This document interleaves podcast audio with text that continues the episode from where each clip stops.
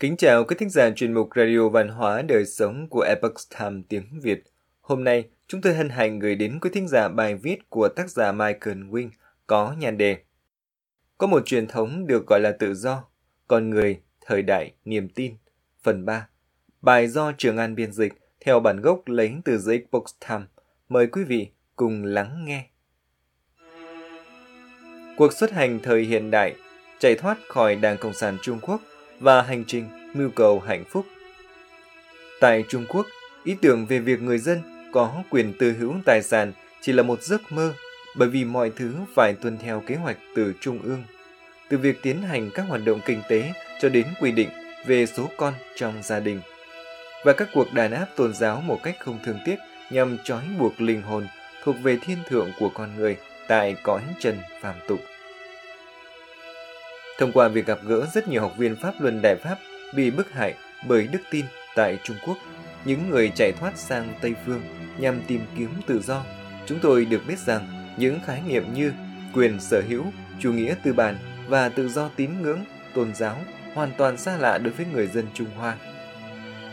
Khi được tiếp xúc với xã hội Tây Phương tự do, những nạn nhân của cuộc bức hại như được làm dịu cơn khát mà họ không hề biết là họ có, bởi vì họ chỉ được biết đến chế độ nông nô từ khi được sinh ra. Như chúng ta đã tìm hiểu ở phần 1, truyền thống Thánh Kinh Tây Phương đã xác định rằng tự do không phải là vô hạn mà phải đi kèm với các quy tắc đạo đức. Tại phần 2, chúng ta biết rằng dưới danh nghĩa tự do, các cuộc nổi dậy có thể phục vụ cho chế độ nô lệ cũng như là giải phóng, điều xảy ra tương tự tại Trung Quốc trong thế kỷ qua. Cuối cùng, chúng ta thảo luận về thách thức lớn nhất mà tự do từng đối mặt trong lịch sử chính là chủ nghĩa cộng sản. Điều này đã gây ra cuộc bức hại đức tin tại Trung Quốc và cuộc tị nạn sang Tây Phương, nơi mà những học viên đã tìm thấy tự do, chủ nghĩa tư bản và mưu cầu hạnh phúc. Chúng ta cũng sẽ tìm hiểu về những khái niệm này. Sự trỗi dậy của chủ nghĩa cộng sản và cuộc bức hại pháp luân đại pháp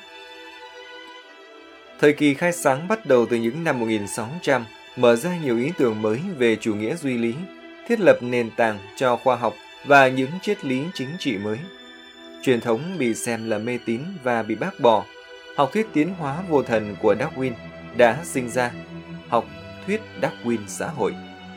Các Marx đã dựa vào đây để đề xuất các lý thuyết về bạo lực cách mạng. Điều này đã khởi mào cho cách mạng Bolshevik vào năm 1917 tại Nga, và sau đó là cách mạng Cộng sản Trung Quốc từ năm 1948 đã hủy hoại truyền thống và trí tuệ cổ xưa 5.000 năm. Rất nhiều cáo buộc đã cho rằng số người bị chết bất tự nhiên dưới chế độ Cộng sản này là khoảng 100 triệu người. Sự tàn phá khủng khiếp tại Trung Quốc và đống trò tàn sau 50 năm của các cuộc vận động chính trị đã khiến người dân Trung Quốc đánh mất đức tin vào thần và vào những điều tốt đẹp tôn giáo bị tiêu diệt, hết nhóm này đến nhóm khác bị thanh trừng, cho đến khi người dân trở nên sợ hãi Đảng Cộng sản Trung Quốc. Cho đến nỗi mọi người đã cam chịu trở thành kẻ tầm thường và đánh mất linh hồn của mình. Điều đó đã thay đổi vào năm 1992 khi một phong trào tâm linh mới xuất hiện tại Trung Hoa. Rất nhiều người đã nhìn thấy những điều chân chính, tốt đẹp, cổ xưa của Trung Quốc được phát huy trong việc tu luyện pháp luân đại pháp và việc nuôi dưỡng tinh thần tự do, thiêng liêng, thoát khỏi xiềng xích thông qua các nguyên lý chân, thiện và nhẫn, đối lập với Đảng Cộng sản Trung Quốc vô thần, pháp luân đại pháp trở nên nổi bật. Chính sự đối lập này và sự phổ truyền nhanh chóng có khoảng 70 triệu người tập vào thời điểm đó đã khiến Chủ tịch nước đương thời là Giang Trạch Dân mở cuộc đàn áp ngoài vòng pháp luật bắt đầu từ tháng 7 năm 1999. Vòng 610 được thành lập tương tự như cơ quan mật vụ Gestapo của Hitler, nhằm nhắm đến các học viên và xóa sổ môn tu luyện này. Các học viên bắt đầu mất tích, các chiến dịch truyền thông đã không ngừng tuyên truyền và dàn dựng các sự kiện để hạ bệ pháp luân đại pháp, khiến người dân đấu tố lẫn nhau và các cuộc bắt bớ hàng loạt khiến nhiều gia đình tan nát. Rất nhiều học viên, những người đã được thăng hoa tinh thần và đức tin từ pháp luân đại pháp đã đi đến Bắc Kinh để thỉnh nguyện ôn hòa nhằm kháng cáo sự đàn áp này. Nhưng cuộc bức hại vẫn leo thang. Các học viên bị bỏ tù một cách tùy tiện, bị cưỡng bức vào các trại lao động, thậm chí tra tấn bằng dùi cui điện và những hình thức tàn khốc hơn. Hàng ngàn người chết, trong khi các câu chuyện kinh hoàng về mùa cướp nội tạng nổi lên, một vài nhà điều tra quốc tế thống kê rằng có hàng chục nghìn người đã bị giết theo cách tương tự như đối xử với gia súc vậy. Giữa cuộc bức hại nặng nề, các học viên vẫn tuân theo đức tin của họ, đáp lại bằng lòng khoan dung và bất bạo động. Không giống như những nhóm khác bị Đảng Cộng sản Trung Quốc nhắm đến, các học viên từ chối khấu đầu. Sức mạnh của họ như những tín hữu công giáo thùa ban đầu, nằm sâu trong trái tim. Không một độc tài quyền lực thế tục nào có thể tước bỏ nó. Cuộc bức hại vẫn tiếp diễn cho đến ngày hôm nay. Bỏ trốn sang nước ngoài, băng qua đại dương, rất nhiều người đã ngạc nhiên trước những gì mà tự do mang lại ở Tây Phương. Được sống trong một xã hội tự do, họ đã nhận ra họ bị Đảng Cộng sản Trung Quốc lừa bịp và chối bỏ những quyền con người cơ bản nhất, các quyền tự nhiên, quyền được phát triển thịnh vượng, sở hữu tài sản và mưu cầu hạnh phúc. Bài báo này tiếp tục nghiên cứu về nền tảng của truyền thống Mỹ đã được nhắc đến không phải chỉ vì lợi ích của những người chạy trốn từ Đông Phương mà còn vì lợi ích của giới trẻ Tây Phương, thậm chí của cả chính chúng ta. Những người được nuôi dưỡng và giáo dục trong một hệ thống đang sụp đổ và bại hoại. Rất ít người giải thích cho luận cứ của họ bằng cách rút ra bản chất vấn đề từ hai quan điểm rất khác nhau nhưng giống nhau về nhiều mặt của luật sư thế kỷ 18 John Locke và nhà kinh tế học từng đạt giải Nobel Friedrich Hayek. Mưu cầu hạnh phúc, quyền tự nhiên về tài sản, à la John Locke. Trong thời đại khai sáng, thời đại mà các truyền thống đều đang bị hoài nghi, luật sư John Locke 1632 đến 1704 đã tìm được lý luận để chứng minh tính đúng đắn của những truyền thống tự do và gây ảnh hưởng mạnh mẽ đến các tổ phụ lập quốc Hoa Kỳ. Học thuyết của John Locke về quyền sống, quyền tự do và quyền sở hữu tài sản đã được cố Tổng thống Thomas Jefferson tiếp thu và đưa vào bản tuyên ngôn độc lập Hoa Kỳ. Nhưng như một người thợ sửa chữa lành nghề, khái niệm mưu cầu hạnh phúc đầy chất thơ của Jefferson thực chất chính là quyền sở hữu tài sản mà Locke đã nhắc đến. Ngài Jefferson và Locke cùng có quan điểm rằng tất cả mọi người đều được tạo hóa ban cho những quyền bất khả xâm phạm. Bị cuốn hút bởi xu hướng nhạy cảm, Locke đã chọn quy luật tự nhiên thay vì các quy luật do Chúa ban tặng hoặc được mặc khải. Nói về quyền, ông đã đặt ra quyền tự nhiên. Nhằm tìm kiếm cơ sở cho quyền sở hữu tự nhiên về tài sản, Locke đã tham khảo hình thái của xã hội nguyên thủy trước khi hình thành cộng đồng. Học thuyết của Locke lý luận rằng con người trong trạng thái tự nhiên được hoàn toàn tự do định đoạt hành vi và tài sản của họ bằng bất cứ cách nào họ muốn mà không cần sự cho phép của người khác. Họ chỉ bị giới hạn bởi các quy luật tự nhiên và không phải chịu phục tùng hoặc phụ thuộc vào bất kỳ ai khác. Ông đã viện dẫn khái niệm về một thế giới và tất cả các tài nguyên liên quan được thiên thượng chủ đích ban cho loài người để sinh tồn và phát triển. Liệu chúng ta có xem xét đến một lý luận tự nhiên vốn cho chúng ta biết rằng con người một khi được sinh ra có quyền sinh tồn. Do đó thịt, thức uống và những thứ khác mà tự nhiên đã ban tặng là để nuôi sống họ. Hoặc sách Khải Huyền kể về những món quà mà Đức Chúa Trời đã ban tặng cho Adam cho Noa và các con trai của ông. Rõ ràng là Đức Chúa Trời đã ban trái đất cho tất cả con cái của loài người, trao tặng chúng cho nhân loại nói chung. Nhưng tôi sẽ cố gắng giải thích làm thế nào chúng ta có thể có được phần tài sản riêng trong khối tài sản chung mà Đức Chúa Trời đã ban tặng cho nhân loại, và điều đó không có bất kỳ sự đồng thuận rõ ràng nào của tất cả mọi người. Ngài Luke bổ sung rằng Thượng Đế, đấng toàn năng, đã bàn cả thế giới cho loài người nói chung, cũng bàn cho họ lý do để tận dụng nó nhằm phục vụ tốt nhất cho cuộc sống và sự tiện nghi. Trái đất mà Đức Chúa Trời ban cho cũng như mọi thứ trong đó là để trợ giúp và cung dưỡng loài người. Khái niệm này có vẻ trái ngược với hành vi cướp đoạt đất đai của toàn dân mà Đảng Cộng sản Trung Quốc thực hiện. Đảng Cộng sản Trung Quốc dường như sẵn sàng thay thế Thượng Đế để phân phối lại các nguồn lực này khi nó thấy phù hợp. Trong học thuyết của mình, Locke đã chỉ rõ phương thức mà một người có được quyền sở hữu và tài sản thích hợp trong trạng thái tự nhiên, nơi mà mọi thứ bắt đầu đều là tài sản chung. Anh ta được nuôi dưỡng từ những quả hạt từ mình hái trên cây sồi hay từ những trái táo từ thân hái được trong rừng. Hiển nhiên, mọi thứ đều dành cho anh ấy. Không ai có thể phủ nhận nguồn cung dưỡng đó vốn dành cho anh. Vậy tôi xin hỏi, nó trở thành sở hữu riêng của anh ấy từ khi nào? Có phải khi anh tiêu hóa chúng, hay là lúc anh ăn vào, hay từ lúc anh đun sôi chúng lên, hay là khi anh hái chúng? Rõ ràng là chính lúc thu hái đầu tiên đã đánh dấu mốc cho thời điểm xác lập quyền sở hữu riêng của anh. Chính sức lao động đã vạch rõ ranh giới giữa sở hữu chung và sở hữu riêng. Điều này đã ban cho họ một cái gì đó hơn cả tự nhiên.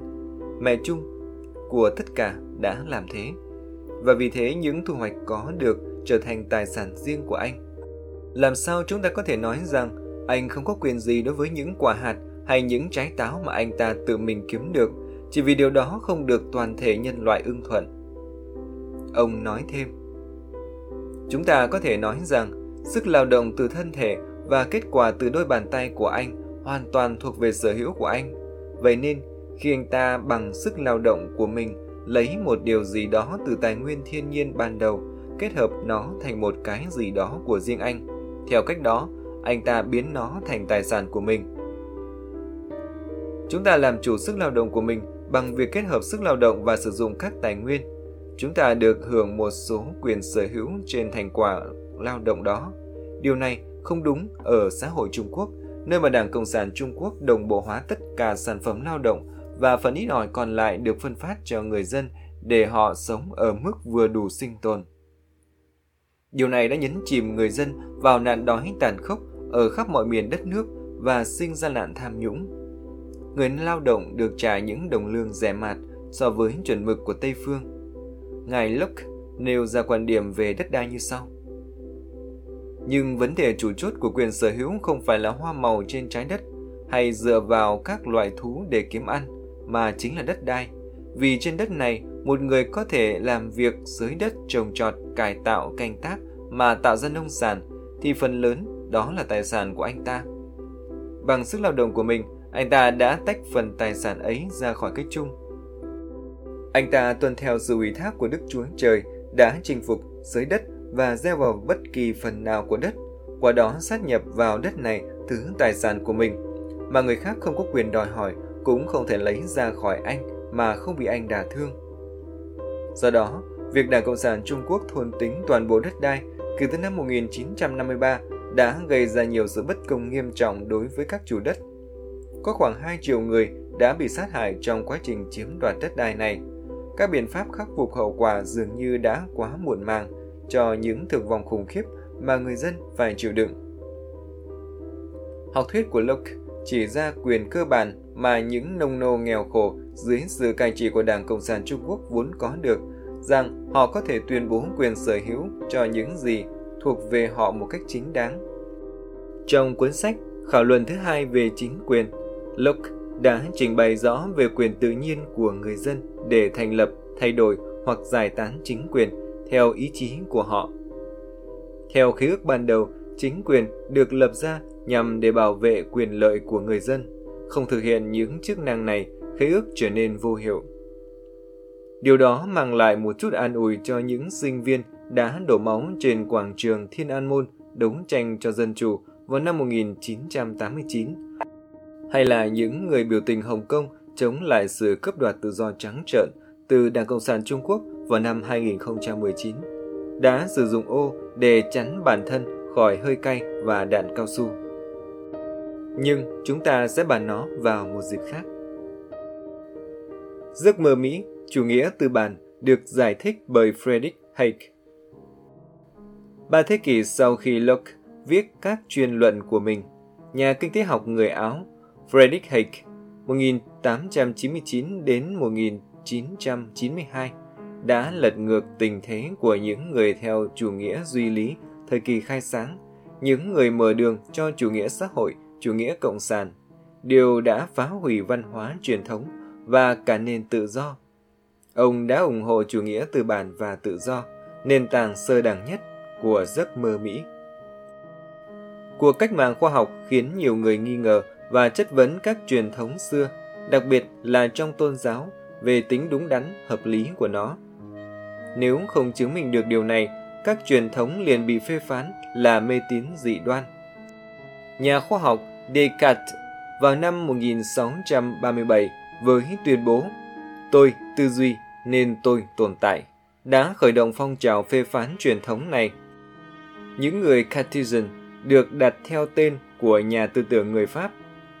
Những người theo chủ nghĩa duy lý mang theo sự tự phụ chết người dẫn đến những sai lầm của chủ nghĩa xã hội. Như Hayek, ông đã mô tả trong cuốn sách của ông. Ông đã viết về sự ngạo mạn này như sau. Vì vậy, tôi thú nhận rằng tôi luôn phải mỉm cười khi những cuốn sách về sự tiến hóa thường kết thúc với những lời hô hào kêu gọi lý trí của con người. Trong khi thừa nhận rằng mọi thứ cho đến nay đã phát triển bởi trật tự tự nhiên, kể cả những cuốn sách do các nhà khoa học vĩ đại viết, bây giờ mọi thứ đã trở nên quá phức tạp để kìm lại và kiểm soát sự phát triển trong tương lai. Những mộng tưởng hão huyền như vậy được khuyến khích bởi cái gọi là chủ nghĩa duy lý kiến tạo. Những giả thuyết này bao gồm quan điểm phi khoa học, thậm chí là quan điểm vạn vật hữu linh, rằng vào một thời điểm nào đó, trí óc hoặc linh hồn có lý trí của con người đã nhập vào cơ thể người đang tiến hóa và trở thành một chỉ dẫn mới, tích cực cho sự phát triển văn hóa hơn nữa. Thay vì cho rằng, qua những trải nghiệm thực tế, người này dần dần có được khả năng tiếp thu các nguyên tắc vô cùng phức tạp và từ đó phát triển hơn trong môi trường của mình. Cũng như Locke, Hayek đã tìm kiếm câu trả lời từ lời dạy của các bậc tiền nhân dựa trên nhân chủng học thay vì các thí nghiệm suy luận. Ông chỉ ra rằng nền văn minh rộng lớn không được hình thành trên nền tảng duy lý, không phải lợi tức của nó hoàn toàn được công nhận trước, cũng như nguyên nhân khởi đầu của nó hoàn toàn có thể quan sát được và được coi là tốt. Thậm chí là ngược lại, ông phát hiện rằng những người đơn thuần nhắm đến sự hưởng thụ sẽ bị lấn át bởi những người chỉ muốn gìn giữ đời sống tâm hồn của họ. Loài người thuở sơ khai sống thành các nhóm nhỏ lang thang khắp nơi, bám theo bản năng bộ lạc, điều chỉnh các hành vi xã hội khi các mạng lưới thương mại mở rộng thành các trật tự văn minh lớn hơn, nền tảng cơ bản của chủ nghĩa tư bản ngày nay. Các nhóm nhỏ muốn sinh tồn phải tuân theo các quy tắc mang tính đạo đức và truyền thống, phù hợp với giao thương và tương tác xã hội. Khi xã hội thay đổi, họ sẽ phải tuân theo điều đó sẽ bị bỏ lại phía sau.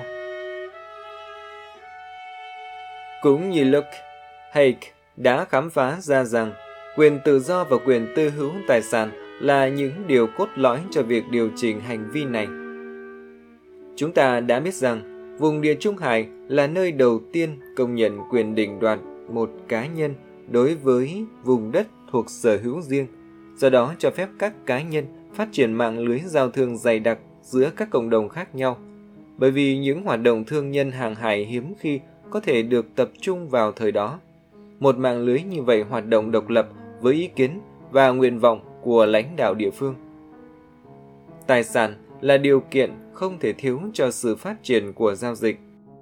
Và do đó, để hình thành các cấu trúc hợp tác và gắn kết lớn hơn và sự xuất hiện của những tín hiệu đó, chúng tôi gọi là giá cả. Ông viết, khác xa với quan niệm duy lý về những mục đích có lợi đã biết. Những đặc điểm phi lý trí này hẳn phải đi kèm với sự gián đoạn đáng kể của các bộ lạc sơ khai, công nhận quyền tư hữu tài sản và những thông lệ chưa từng nghe thấy trước đây là điều cần thiết đối với cộng đồng để cho phép các thành viên mang đi cho người lạ sử dụng.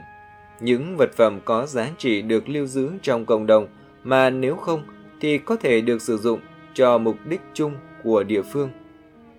Điều đó tương tự với tuyên bố trước đây của David Hunt. Các quy tắc đạo đức vốn không dựa trên lý trí con người.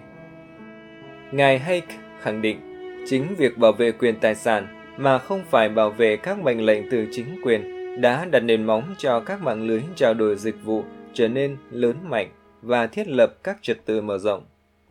Vì vậy, không có gì sai lầm hơn lối nghĩ thông thường của các nhà sử học.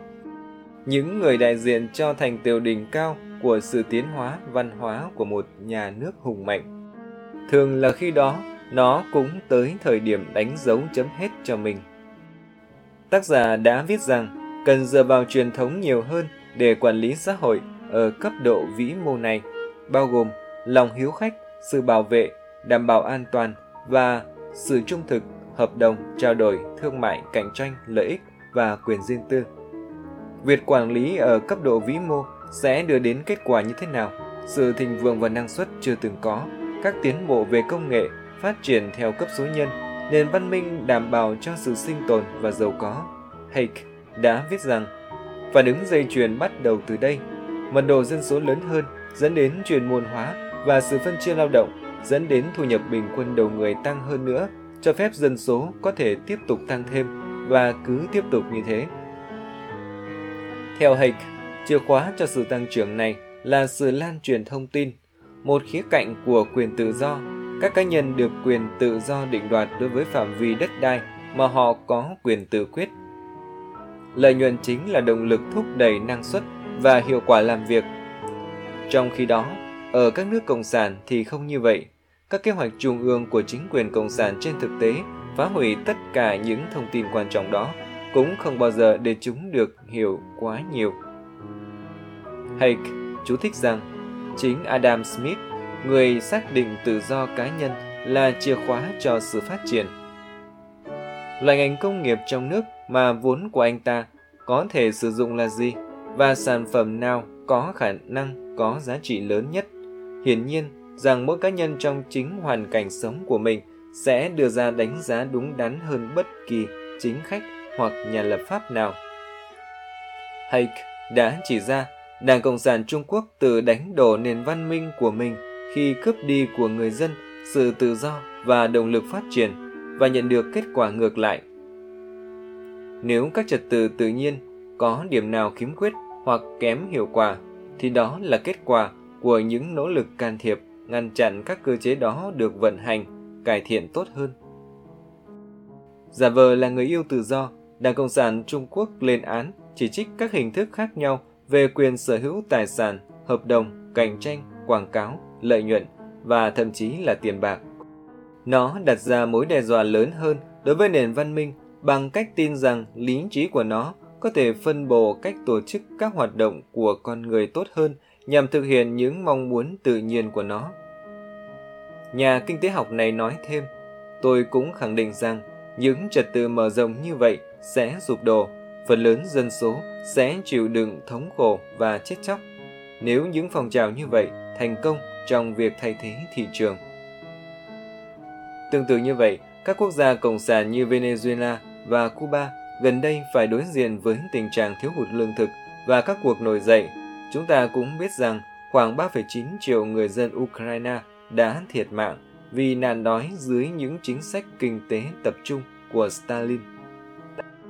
Điều làm nên vẻ đẹp của tự do và giấc mơ Mỹ không phải là những bản năng thiện ý của bộ lạc, chủ nghĩa vị tha, chia sẻ, phân phối bình đẳng, tính liên đới, mà đơn giản bằng cách tuân theo các truyền thống của tự do, quyền sở hữu tài sản, làm việc chăm chỉ để kiếm sống nuôi sống bản thân và những người thân yêu và sử dụng bất cứ thứ gì kiếm được thêm nhằm thỏa mãn những mong muốn bản năng để làm điều tốt. Ngành công nghiệp phát triển, tạo cơ hội, việc làm và sự hưng thịnh. Các sản phẩm làm ra đáp ứng đủ mọi nhu cầu một cách tự nhiên, những người khác được hưởng lợi. Trong khi thán phục các truyền thống Tây phương, chúng ta không được bỏ qua những học viên pháp luân đại pháp thực hành tự do theo nguyên lý chân, thiện nhẫn, đang phải đối mặt với cuộc bức hại tàn khốc bởi Đảng Cộng sản Trung Quốc. Việc các học viên thể hiện tình yêu và lòng khoan dung như vậy đã nói lên nhiều điều về một truyền thống vang vọng từ những tín hữu cơ đốc thuở ban đầu rằng sẽ trường tồn mãi nữa.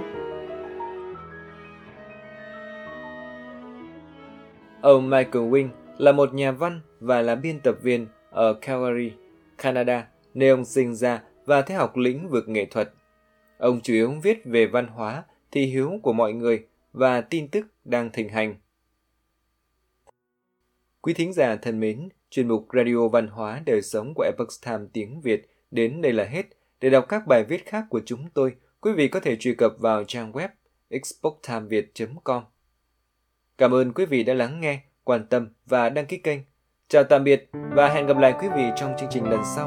Kính chúc mọi điều bình an và tốt lành đến quý vị cùng người thân.